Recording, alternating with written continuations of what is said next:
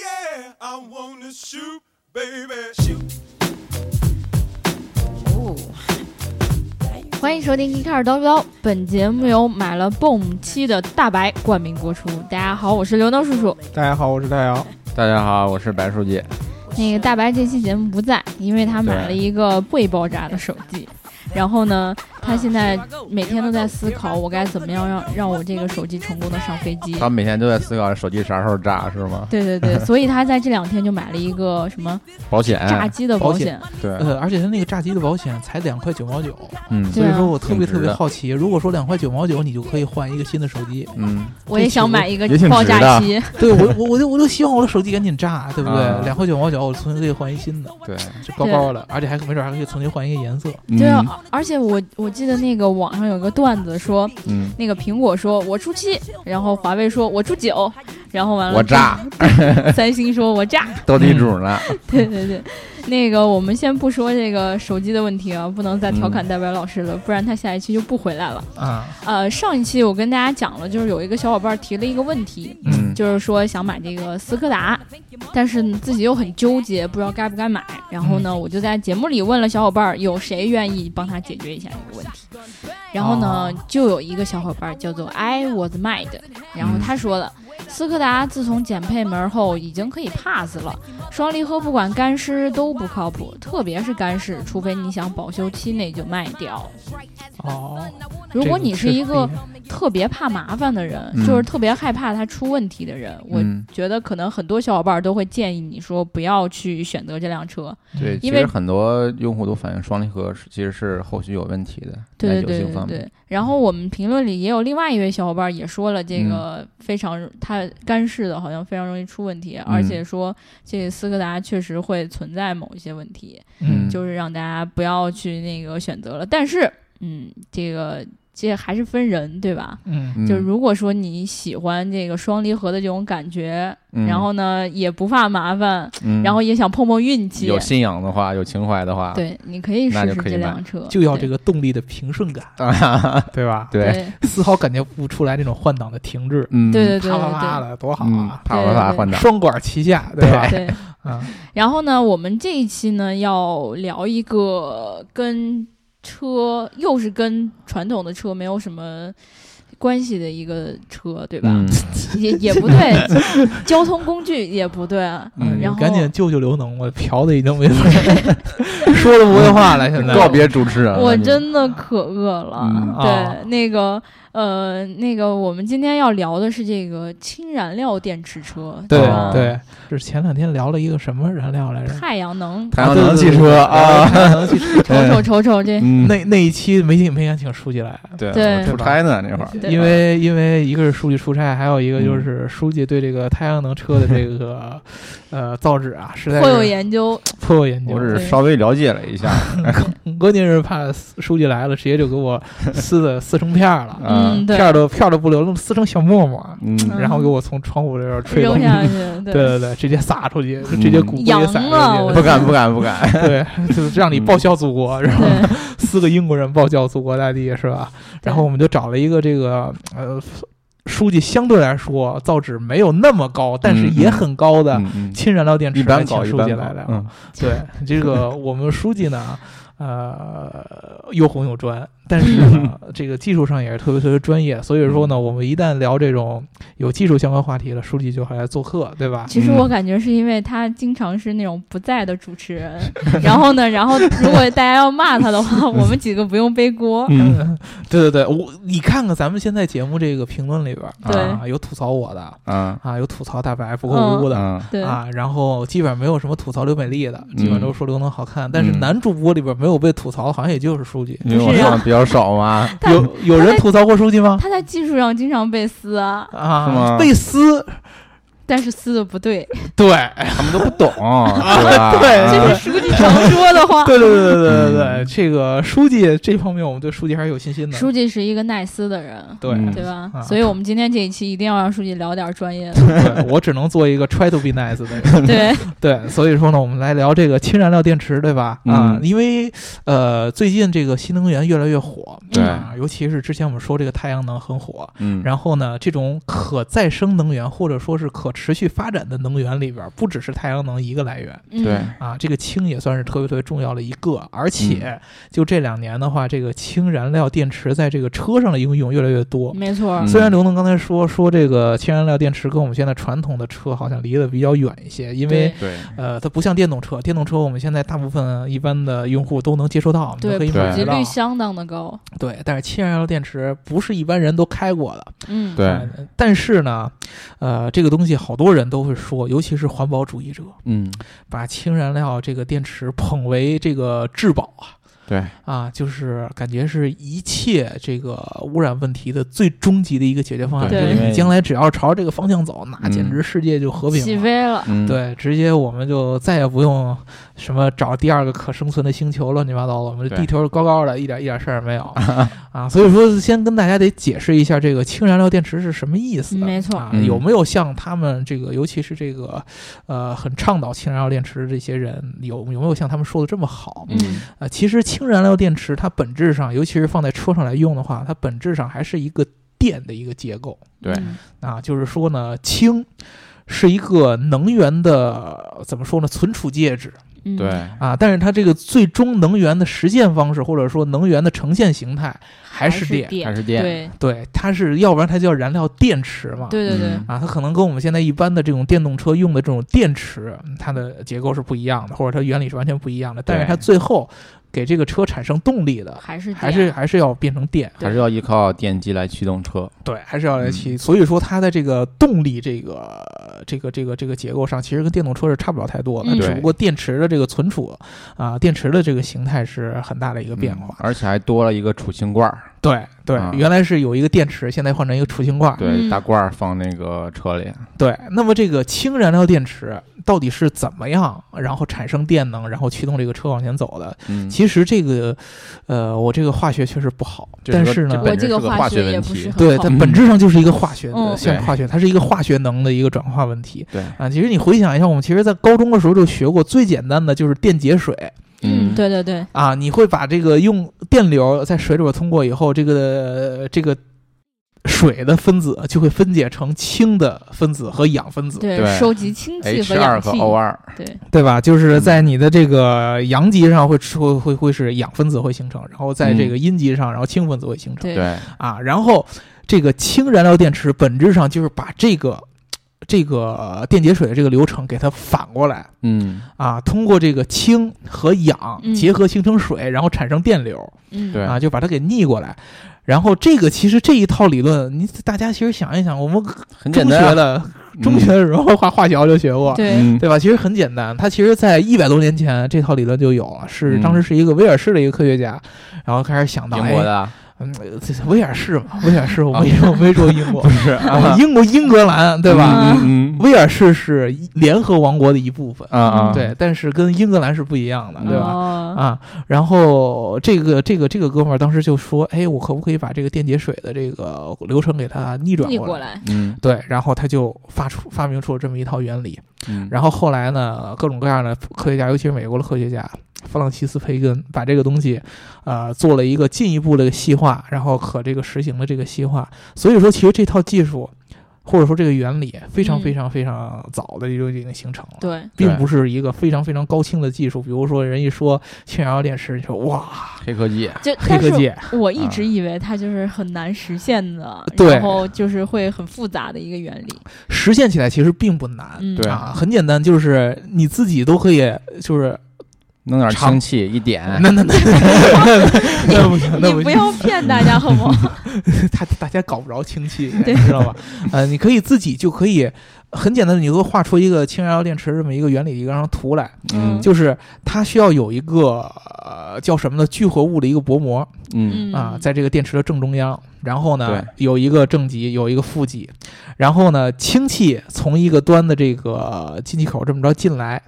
然后呢，它会经过一个催化剂，这个催化剂嗯的作用会把一个氢的分子给它分裂成两个氢原子，嗯，嗯，同时把这两个氢原子上面的这个带的这个电子给它剥离出来对，啊，这个电子就会形成电流嗯嘛。我们直接跟我们之前说的太阳能差不多。嗯然后这个电子和这个分出来的这个剩下的这个氢原子，这个嗯氢原子现在已经带这个正电了，然后会通过这个薄膜给隔离开。电子和这个氢隔离开，然后氢去那头和氧嗯，形成水，啊，对这个水就变成了就跟我们平常烧油的时候那个废气一样，嗯就再排出去。就对流地上了。对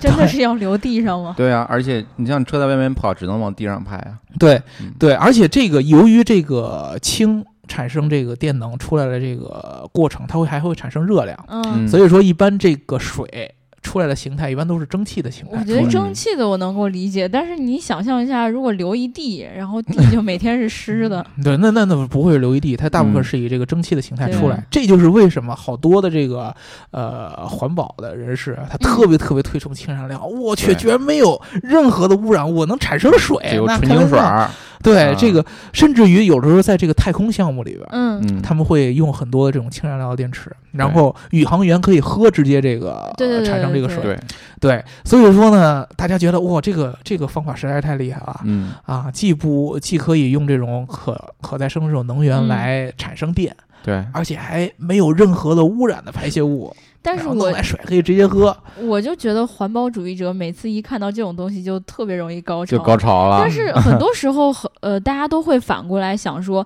哦，那其实它虽然排泄，呃，就是排出来的废物是是环保的，嗯那它在源头上呢？就像最近的很多文章里面写到了，你电那么环保，你在源嗯头上真的是环保的吗？对，所以说呢，这个首先来说，这个电本身嗯嗯啊环不环保，就是从氢这个氢气产生对电的过程，嗯，它的效率是肯定是要比我们现在烧这种化石燃料这种车，它的效率要高得多对嗯啊，要高基基本上一倍以上。但是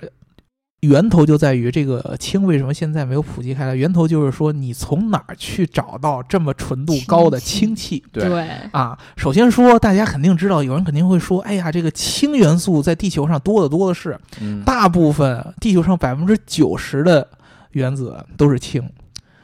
主要都是水。不敢接话，而且怕你说像错地了。球上百分之七十的面积都是海水 哦。嗯，，对对对，嗯所以说氢到处都是。对对啊，，但是有一个很重要的原因，就是第一，氢这个原子本身就很轻。嗯对，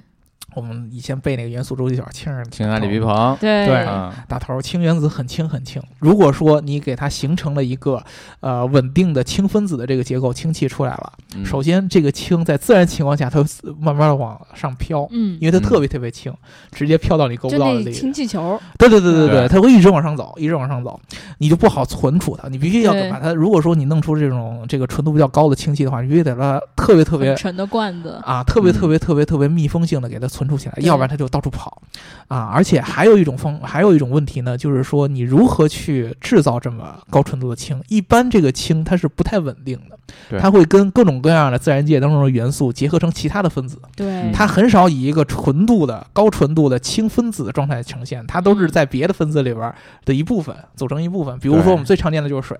对啊，最常见的就是水。那 H2O 嘛，对，那你怎么从这个水里边儿把这个氢给提取出来？就是我们刚才说的，嗯电解。你要电解。那电解的时候，你这个电要从哪儿来的？对， 还得发电。感对，觉你像是一还个悖论。 你还是得发电。对，等于说呢，你把这个电用来制氢，然后这个氢最后又变回电，你来回来去等于多了一个步骤。嗯 对啊，你这个能源有一个多的一层的消耗，而且你在电解这个水制氢的时候，这个效率是其实是不高的。对 对而且你更不用去想你电解水的这个电是从哪儿来的，嗯，对，对吧？这个是一个很大的一个问题。还有另外一种方式来做氢，就是我们现在常说的，比如说天然气嗯嗯啊，还有一还有一些其他的一些，呃，也是一些燃料。石油也可化以石燃料什么，的甲醇啊、乙胺啊，对对啊，用它都可以嗯来制氢，但是又会面临一个问题，这些来源它基本上都是化石燃料，对嗯那么跟我们之前说的可再生能源又相悖了。嗯，你本来你说你用氢，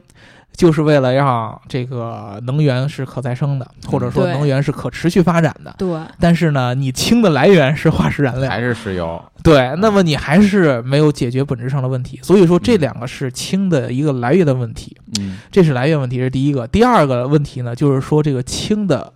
整个这个实现的这种技术实现的这个成本是非常非常高的。对对对，对，我们刚才说到了这个呃氢，要把这个氢的这个原子给它分成分子，然后把电子给剥离出来，嗯需要有一个催化剂。嗯，这个催化剂一般是什么呢？呃是什么呢？叫做铂金。嗯，铂金对，就是哦对戒对对指那个嘛，对对对对对。 PP 吧，对对对对对对对对，就这个东西，这个催化剂是现在最常见的一种，嗯或者对说对对是最广泛使用的一种。大家都知道那个 电视上有那种广广告嘛，对吧？对对，啊都铂是铂金也恒久远，嗯嗯那对，就就就做什么呃结婚戒指啊，这对是非常昂贵的一种贵金属。呃，你用它作为这个催化剂，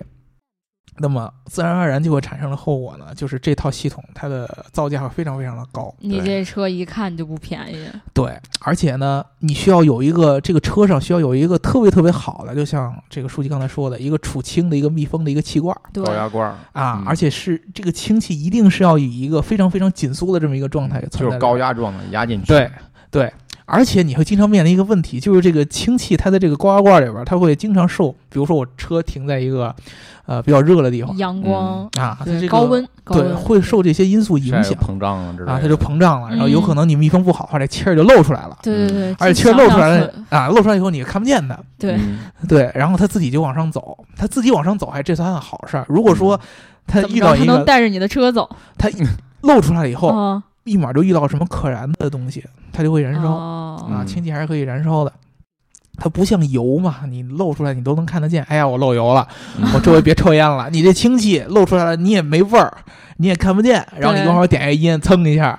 啊，人没有了有有可能出现这样的问题。对对，呃，所以说安全上也是一个问题。而且最后最后最重要的就是现在没有什么固定的这样的，比如说我们可以加氢的这样的系统对或对者基对础对设就是施。加氢站呗，对，呃，嗯比如说你在美国，只有像加州这样的特别特别特别就是支持环保的、对激进的这样的州，他会去，嗯也建这是个加氢站，也是就是最近几年，比如说对从对布什总统那会儿开始，就开始倡导这个可再生能源的这个发展，然后嗯加州是当时嗯积极响应，然后开始就是当时那个施瓦辛格是州长嘛，啊，啊，就是批准呃建这个加氢加氢站，然后建起来。但是呢，还是会面临一个问题，像咱们中国，其实这个氢燃料普及并不是很很广，我们一对般对都是对还是烧那种，呃，什么，对，有我知道有加气站嗯呃，对对对对对对吧，但是那个不是氢，我忘了那个嗯是什么，比如那说，是天然气吧，应该是 CNG，，呃有的应 CNG 应该有的应该是是 LNG，对，嗯，嗯、就是在什么成都，应该就是西安的那个出租车出租车好多都是是这加样气儿的，的很多都对是，对嗯一半儿气，一半儿是用气，一半儿是用油，然后两个切换的那种。对，所以说呢，这种种种这种从成本啊，从技术上啊，包括从基础设施上面限制，一般咱们老百姓很难见到说，或者说你能开到这个氢燃料电池用的车。对对，嗯，现在基本上这个那个能体验到的氢燃料车呢，基本上都不是说直接卖给你的，对租给对嗯你的，对，就是因为成本太高了。嗯那很很普通的一辆家用车，你外边一看，但是它由于用了氢燃料电池，你看里边是铂金的，你想想。嗯 啊，那个价格一下就上去了。 你租完之后把那铂金抠出来是吗？你别漏了气儿漏出来以后，你再点了，对对吧？嗯我记得当时小白写的那篇文章里面是有提到，嗯得说是那个车基本上是只能是租，而且对很多人有意愿去想要试用这辆车。对，在美国的话，一个月好像是五百美元，要租三年。嗯，嗯，呃，投放的并不多，投放了只有八十辆。投放了只有八十辆，对，但是但是那个感兴趣的有七万八千人，对，而且它的那个比北京摇号还难。对它那个加氢站也特别的少吧？对，嘉兴站其实呃，加州好像只有十座了。嗯，我记得当时你的文章里写的，好像英国是有十七座吧？对，英国比较多你。想一整个英国十七座，要但是放想在想中国，呃，氢能源车也是比较少的，嗯像在加州对只有八十辆车，嗯有十座嘉兴站，你七八个人就可以用一哦，座。对对对对对嗯，但是这个车一般都是以就像租赁的形式出来，包括德国其实现在有那种分时租赁的项目嗯嗯，啊，是可以租这种氢燃料电池的车。呃，比较普及的可能也就是在日本了吧，对，对，比较多，呃，包括这个丰田的米莱嘛，嗯，就是嗯最著名的一个氢燃料电池的这个车。呃，为什么日本人他这么普及呢？当时我看的那个解释是说，因为他们希望这个氢燃料电池不只是在车上应用，嗯嗯，你如果把氢燃料这种这种呃储储电的这种方式应用在整个你的家庭的对这对对嗯个嗯对对，工作体系里边当中，那就不一样了。比如说之前你说这些加气站。啊，或者说家清的这种站嗯啊、嗯如果是这个家里边本身它的电能就是来自于这个氢气的话，嗯嗯，对，这套系统的话，那么你就不一样了。所以也就日本人，因为他能源实在是匮乏，比较有对危机感。嗯，对，而且他周围最多的就是水，对，没错，对吧？我在这个海里边到处都是，对吧？嗯就就就电解嘛，这个能源可能对他来说是非常非常重要了。所以说，日本人他会大力的发展这个。但是你像其实美国呀嗯这样的，他们一直会觉得，呃，这个氢燃料。并不是他们未来一个特别好的一个选择，可能跟电动车相比来说，呃，它的可实现的这个困难要高得多。对，比如说这个 Elon Musk 之前就是一五年的时候接受采访嘛，就有这个记者问他说，当时这个氢燃料刚刚又开始复苏起来，嗯嗯然后呢，就有记者问他说，这个你对这个氢燃料电池怎么看？他当时就在当时就说呢，说这个我其实。不太看好这个，他他他不是这么说，他比哦这个要那什么多了，就是嗯，要、要要要鄙视多了。他说我其实不太想跟你们聊这个氢燃料电池我的就这个 事儿不是我没针对 谁，对 对，就是看不上就，其实你们都不懂，嗯你们这些都是媒垃体圾啊都不懂，嗯，对吧？为什么呢？就是就是宣传氢燃料这些人都是。他用的词儿叫 silly，嗯，很就蠢是就是很嗯蠢。一般蠢你知道，在这个正式场合，一般很要很说少别人用这蠢个 silly 啊，或者用对 stupid 这样的对词儿的。对，他就说呢，这就其实就跟我们说，你这人是个智障，智障傻，逼，对， 对对，他就是说宣传这种人都是智障。他说为什么呢？第一个，氢它只是一个，就像我刚才说，它是一个能源的一个存储介质，它不是一个真正一个能源的一种实现的一种形式。你去存它，然后你去制造这个呃高纯度的氢，都是需要非常非常大的能源消耗的。嗯而且这个能源的转换率要比你直接，比如说我要用一个太阳能电板，嗯嗯然后发电，然后把这个电直接充到电动车里边儿，嗯，和你拿太阳能电板拿出来电，然后我再去用它电解水去制氢，氢的嗯最后、 再对，最后去到这个车里边去做这个燃料电池。这么着的一个下来，它的这个能源的转化率是非常非常差距非常非常大的，嗯嗯可能制氢的那种方式要比这个、呃直接充电的这种方式要低一倍以上。对嗯，这样的一个呃能源转换率的话，你告诉我它是未来，你这不就直接在打我脸吗？其其实 Mask 他这个本来就是做电动车的嘛，他对那个呃不喜欢氢燃料电动车也是有原因的嘛。对嗯对，其实就是说呢，呃，他总结出来的一个核心的思想，就是说，一般现在咱们呃解释氢燃料电池的时候，只看到了车里边那套工作原理，没错，嗯但是呢，车前面儿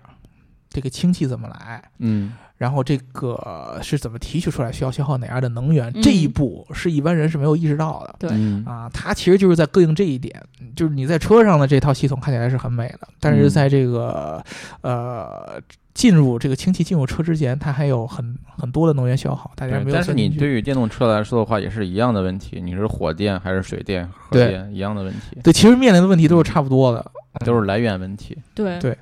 所以说呢，我们现在其实特别特别好奇的一个问题就是，看我们粉丝里有没有高人能给我们解答，就是这个氢气的来源。嗯，氢是怎么来的？对我记得在节目开头你们俩要是撕来着，对你们在哪儿撕 了？我都快睡着了。对，书书记说之前告诉我，我之前是跟书记说了，我这个嗯节目要介绍两个氢的主要来源，一个是电解水。嗯一个就是烧这种呃天然气嗯，啊，基本上就不是烧这天然个气，是那个呃呃分解天然气，是工业的副产物工业的副产物，这是什么意思，书记？啊。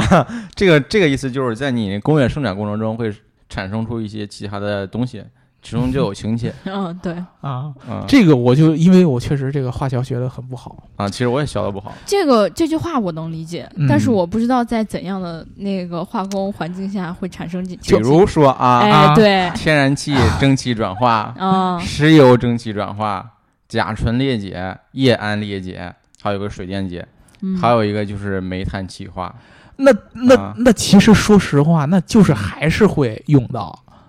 呃化石燃料，嗯，是但对是他他的意思是我不是为了专门去对治我氢不是为了气，制氢而去对，我可能是为了搞得一到套这个设备一氧化碳要干什么呢？嗯我可能是为了其中的什么什么东西，然后刚好它的副产物里有这个氢那气，不解决一个对本质问嗯题。就算你不是说我为了制氢气嗯而去燃烧这些东西，那你也在持续燃烧它。可是你没有办法，因为你你还是需要其他的东西啊，那如果说这些化石燃料用光了以后，你就氢气也没用了嘛？你连一氧化碳也没有了。而且在化石燃料用光之前，我们肯定还会有其他的技术手段来生那产氢气我啊。如果与其这样说，我干嘛不直接就烧化石燃料呢？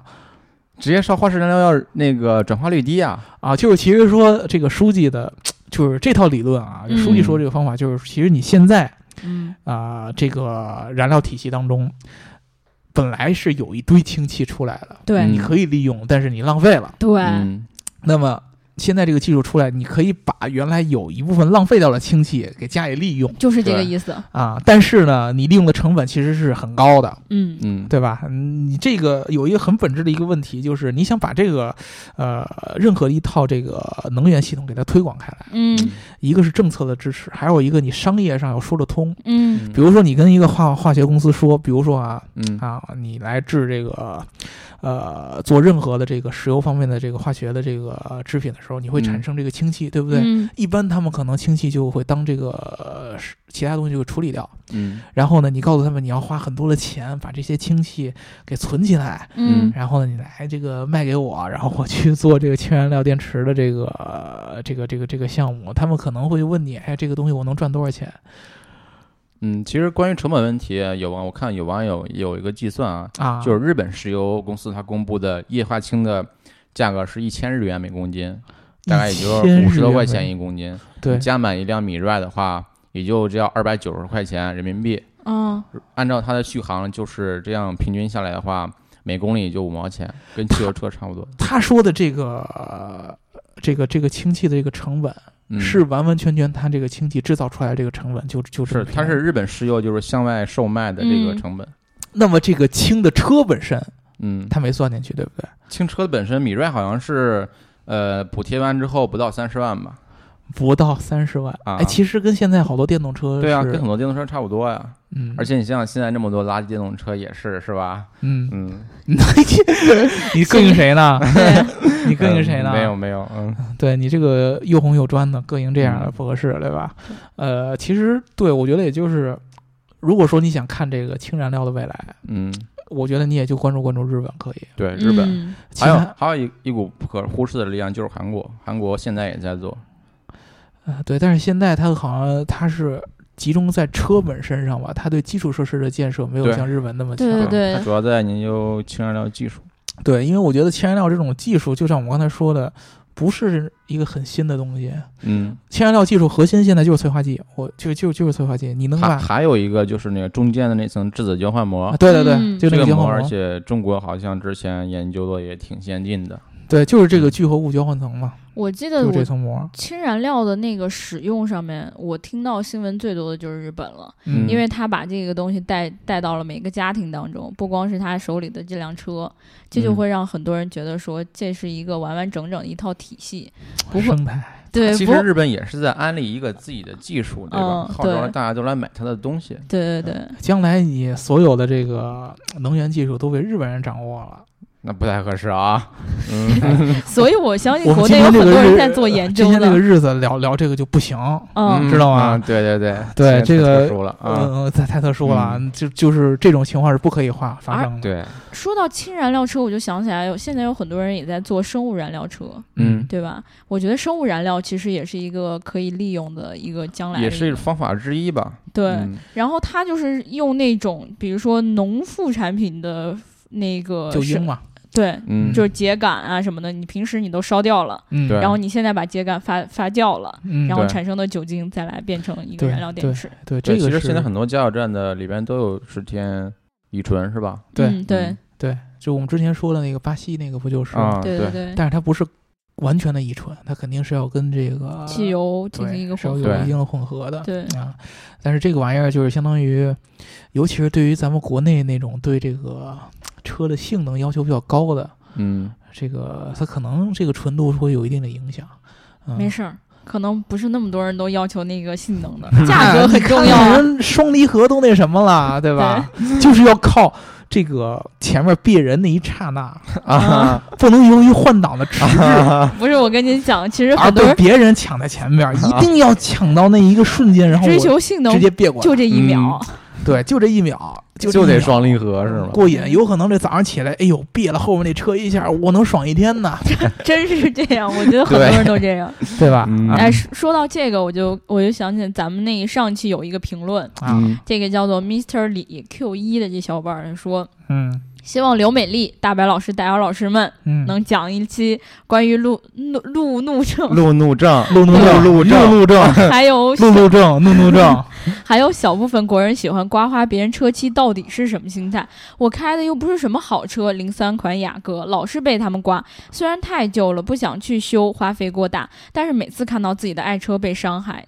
就是心疼。路怒症的人又是什么心态？对谢谢老师们可啊！能因为它是日系车吧，可能很多人确实你想象不到那些坏人会去专门刮日系车。我之前有个同学就说他是 CRV 嘛，就嗯是被划了好几圈儿了，已 经、就是一直会有人划他的对，车就，被划了很多次。嗯，那咱以后还买不买马自达呀？就是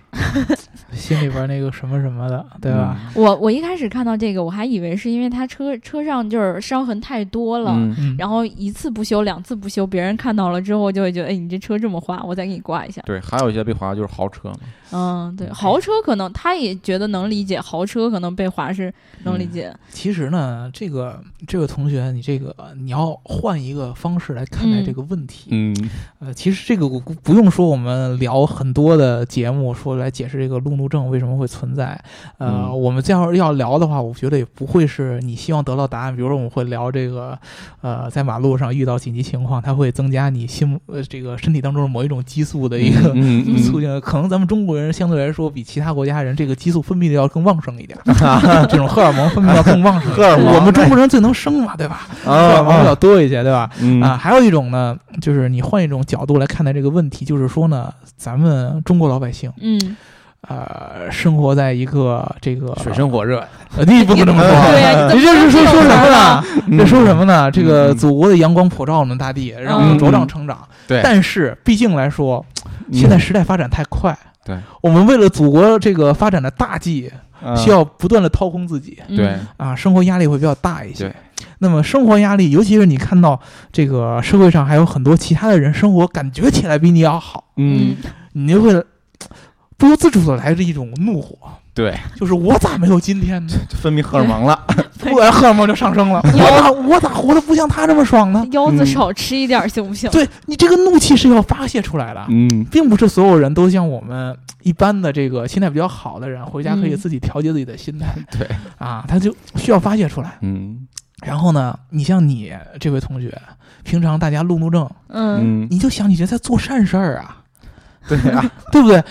他路怒你，嗯然后呢，你不做反应，嗯嗯，然后你觉得我在做善事儿，嗯他就不会把这个怒火发给任何一个人，然后他自己也高兴，对，然后其他人也避免了遭遭遇到路怒症，你然后你也高兴，一举三得，嗯嗯你自己也高兴了，嗯，然后呃他也高兴了，行，然后他啊没有危害到的人也高兴了，嗯一举三得。嗯你只要把这个思路想清楚了，你以后就特别特别希望所有人都向你路怒，嗯因为只有你面对路怒的时候，你是可以以一个非常好的心态去面对的。嗯，然后你这样的行行为造福了全人类，造福了嗯所有的中国人，对吧？有涵养的人对面这种事儿是就是淡然一笑的。呵呵，对嗯对啊，对啊，就是这样的。你可能会做不到，你会有一天会说这个太过分了，你会怒火会爆发一下。但是你反驳他的方式也不绝对不会是我更 划你更厉害，你划我两对道，我划你五道嗯 什么的，这肯定是换一个别的方式来给你发写泄个，王，对吧？你给写个王，拿这个石写。感谢你今天划我的车， 希望你今天能活得开心一点。嗯，